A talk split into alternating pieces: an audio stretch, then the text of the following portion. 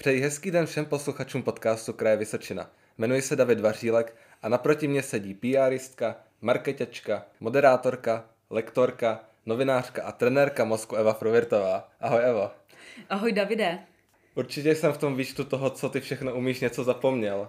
Nebo spíš bychom tu seděli až do rána, kdybych měl pokračovat. Ty vůbec něco, co neumíš? Davide, no, děkuju moc za to krásné jako pozvání a uvedení, ale oni ty všechny oblasti, které jsi řekl, mají jedno společné a tím je komunikace a mozek. A to všechno ostatní už pak z toho jenom jako roste a rozvíjí se. Dovedu si představit, že tvůj profesní život musí být velmi rozmanitý, ale přemýšlím, kde na všechny ty věci bereš čas.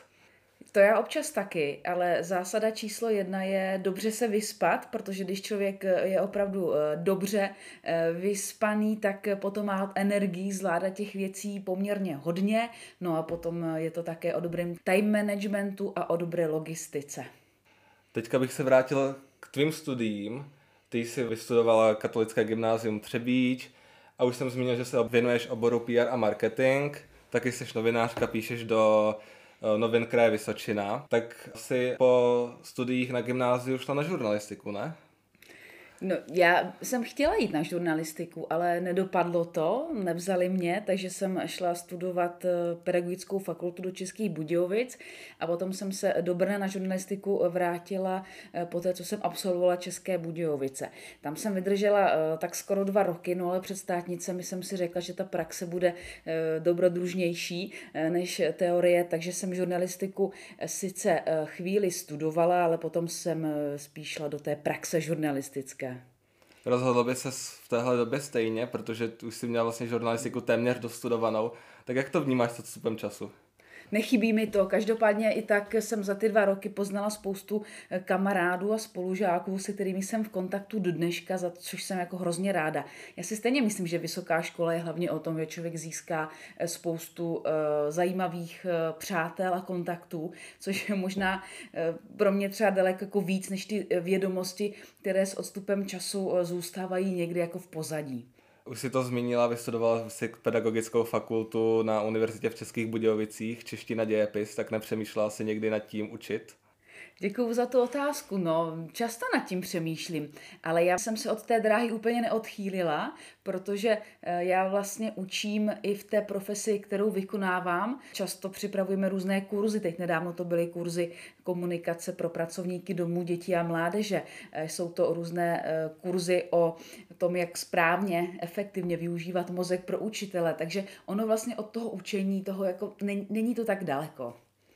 Teď bych zmínil jeden z projektů, s kterým taky souvisí to učení, a to je Letní žurnalistická škola Karla Havlíčka Borovského v Havlíčkově Brodě, kde ty jsi prvně byla jako studentka a teď už několik let v roli spoluorganizátorky. Tak jaký je vůbec tvůj vztah s touto akcí? Já jsem tam byla úplně na prvním ročníku, já jsem to tenkrát dostala od našich k narozeninám, tady ten letní kurz. No a nevěděla jsem, co od toho jako očekávat, ale obrovsky mě to nadchlo. A už tam jezdím opravdu, no celou tu dobu, já jsem nevnechala vlastně ani neroční, já jsem tuším byla třikrát jako roli studenta, potom jsem začala pomáhat s organizací a teďka jsem součástí toho organizátorského týmu. Je to skvělý projekt, jsou tam skvělí lidi, no a konec konců, Davide, ty jsi taky absolvent, takže ty i sám můžeš posoudit, jak se nám to daří. To určitě můžu, za mě je to perfektní akce, o který možná málo lidí ví. A možná by o ní mělo vědět více lidí. Pravda, tak takový úkol pro nás, pro všechny do budoucna, rozšiřovat to dobré jméno Letní žurnalistické školy a uvidíme, i třeba tímto podcastem někoho přimějeme se zúčastnit dalšího ročníku. Hlavní téma, ke kterému bych teďka přišel, je mozek. Ty se věnuješ už více jak deset let jeho fungováním, jeho tréninkem, tak jak jsi se k tomu vlastně dostala? To je takový zajímavý obor, není to typické úplně. Davide, a představ si, že pořád ten mozek ještě dokonale neznám, ostatně jako spousta jiných daleko lepších odborníků než já. Já jsem se k tomu dostala tak vlastně jednoduše. Já jsem školila, chodila jsem do různých firem, řešili jsme různé firemní strategie, konec konců i s novináři jsem často v kontaktu. No a každý člověk má nějaký problém nebo nějakou radost, starost a já jsem hledala to pojítko, co to je. No já jsem došla k tomu, že za vším hledej nikoli ženu, ale mozek.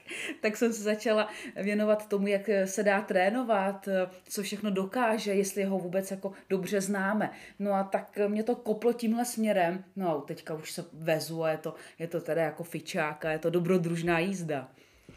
Ty jsi v roce dva tisíce šestnáct založila v Třebíči první a dosud jedinou českou mozkohernu, ve které se právě nacházíme. Tak kde se zrodil nápad založit centrum na trénování mozku, které vlastně nemá obdobu v naší republice? Tak my právě se teď nacházíme v Mozkoherně a ty sám vidíš, že to centrum je možná trošku nadnesené slovo, že to je spíš takové malé, malé, malé, malé centrum. Ale ano, v Třebíči jsme založili Mozkohernu a úspěšně se nám daří provozovat, lidé chodí, trénujeme tady společně mozek, bavíme se. No, my jsme nevymysleli pouze Mozkohernu jako ten program, ale dokonce, Davide, představ si nové české slovo mozkoherna, to jsme dali zatím češtině, a ještě slovo mozkohračky. A na to jsem teda jako velmi pyšná. Takže ten nápad se zrodil úplně jednoduše, takže jsme chtěli ty naše poznatky nabízet ostatním, tak jsme začali zvát k nám a tady si společně hrajeme a trénujeme mozek. Co si můžou návštěvníci vyzkoušet, když vyrazí do Mozkoherny?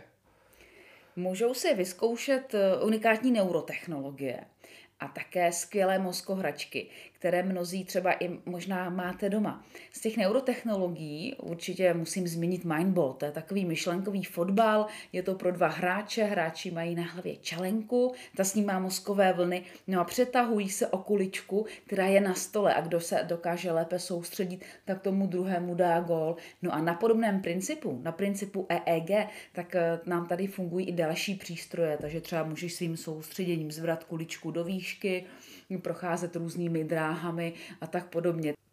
Už si to vlastně zmínila, ty přístroje fungují na principu E E G. A tak by mě vůbec zajímalo, kde jsi k tomu přišla, k těm všem mozkohračkám, neurotechnologiím? Já jsem se zajímala o to, jakým způsobem se mozek dá trénovat a rozvíjet pomocí moderních technologií, kterých je v dnešním světě spousty. No a to mě právě navedlo na tu metodu E E G, což je lékařská diagnostická metoda. Existuje v zahraničí několik firm, které se věnuje právě výrobě různých jako zařízení a různých čelenek právě na tomto principu. No a tak mě to jako pohltilo, že jsem to chtěla všechno vyzkoušet a poznat, a jak milé začneš, to máš jako s knížkou, že jo, když která tě baví, začneš číst jednu stránku, pět stránek a najednou se od toho nemůžeš odtrhnout, tak já to mám vlastně jako velmi podobně tady s těmi technologiemi a s tím zájmem o mozek. Všechny tady ty mozkohračky a neurotechnologie trénují mozek. Tak jak vypadá takový správný trénink mozku? Každý ho má trošku jiný. Někdo potřebuje se víc zaměřit na posílení paměti, nebo naopak na sklidnění. Někdo potřebuje se víc naučit soustředit, takže ono opravdu záleží, co člověk potřebuje. Ale já říkám, že je potřeba ten mozek trénovat komplexně. Tak úplně ideální je, když se budeme dostatečně hýbat a sportovat, což možná na první pohled nesouvisí s tréninkem mozku, ale je to hrozně důležité. No a potom zkusme třeba míň používat telefony a tady ty technologické hračky a víc si ty věci pamatovat a zkusit třeba i zaparkovat auto někde jinde, než jsme zvyklí parkovat pravidelně. Takže opravdu jako dělat ty věci vědomně a tím vlastně podporujeme to správné fungování mozku. No a potom samozřejmě jsou to skvělé deskové hry a různé mozkohračky, které se dají hrát v neděli, a teďka, když je pošmoudno venku, škaredý počasí, tak je to zkrátka skvělá příležitost si sednout a vytáhnout tady tyto aktivity a i těmihle se dá krásně trénovat mozek. Takže se dá říct, že každý může s tréninkem mozku začít kdykoliv, kdekoliv, jakýmkoliv způsobem. Řekl jsi to přesně tak, jak to je, Davide. Ano, kdykoliv, kdekoliv. Mě třeba zaujalo, dočetl jsem se o tom, ty si povídala, jak si zapamatovat pin od mobilu. Že si máme představit to číslo jako nějaký předmět, obraz, a že náš mozek si pamatuje lépe příběhy. Mně přijde, když si zapamatuju čtyři čísla, že je to kratší, než kdybych si k tomu vymyslel čtyři věty nějaký příběh. Ano, ty jsi teďka lehce popsal mnemotechnickou pomůcku, jak se dají zapamatovat dlouhé řady čísel. náš mozek má určitou kapacitu, takže plus minus šest položek jsme schopni si zapamatovat a na to není potřeba si pomáhat nějakým příběhem, ale pokud by tam opravdu těch čísel bylo víc nebo tam byla nějaká číselná řada, tak to daleko lépe pomůže, když si tomu dáme nějaký příběh. Může pomoci i to, že si představíme, že každé číslo je nějaký předmět. Každý právě si představí pod tím něco svého, no a potom si představí ten nebo vymyslí ten příběh a opravdu mozek má rád příběhy a pamatuje si je lépe než, než ta čísla. Takže je to jako velmi fajn pomůcka, ale pro delší řady čísel. Samozřejmě někomu to může pomoci i na nějaká krátká hesla, která si potřebuje pamatovat, protože dneska se přes číselná hesla přihlašujeme nejenom do banky, ale prostě snad jako úplně do všeho, do všech různých aplikací, které používáme. Myslíš si, že by lidé měli více svůj mozek trénovat a zabývat se tím? Mně se zdá, že je běžné jít do posilovny, cvičit ruce, nohy, prostě svaly, ale že možná někteří zapomínají na to, že i mozek je vlastně sval a že by se s ním mělo něco dělat. Davide, já bych tě hnedka brala k nám do Mozkoherny jako lektora, protože mi mluvíš z duše. Ano, je to tak. My si myslíme, že tak jako nějak funguje jako sama. Není potřeba o něj pečovat. Daleko více zaměřujeme na to fyzično, na ty svaly. No ale je přeci potřeba se zabývat svojí mentální kondicí, aby jsme se cítili dobře, aby ten mozek dobře pracoval, rychle jsme reagovali, dobře si pamatovali. No a proto je právě potřeba něco dělat. A těch věcí je spoustu, co se pro ten mozek dá dělat.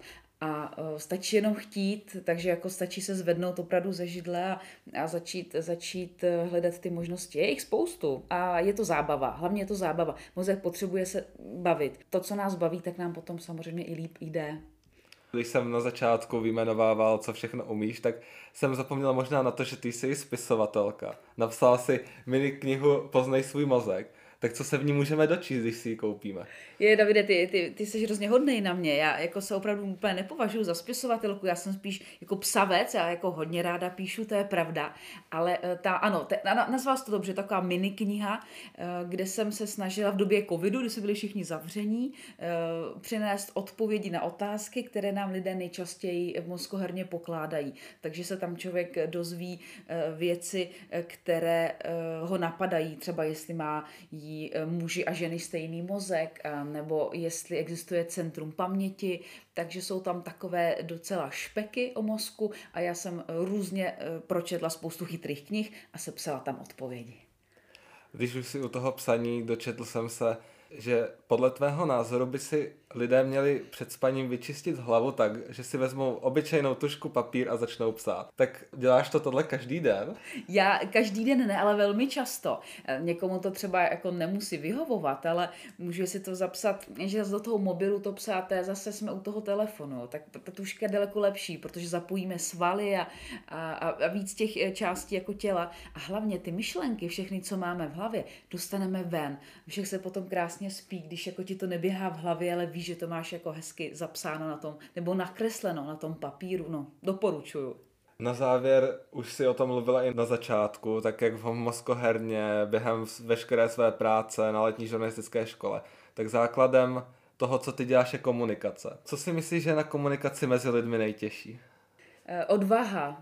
Ono totiž uh, mluvit mezi lidma, mluvit umíme všichni, ale ono je to také o těch emocích. A některé věci se říkají docela těžko a na některé nemáme odvahu, ale nemusí to být jako i věci jako negativní. Jsou to i věci třeba, že se někdo někomu líbí, tak aby mu to řekl, tak je to komunikace, ale musí najít tomu odvahu. Takže komunikace dobrá, hezká, správná komunikace podle mě je o odvaze, no a občas také o dobrém načasování.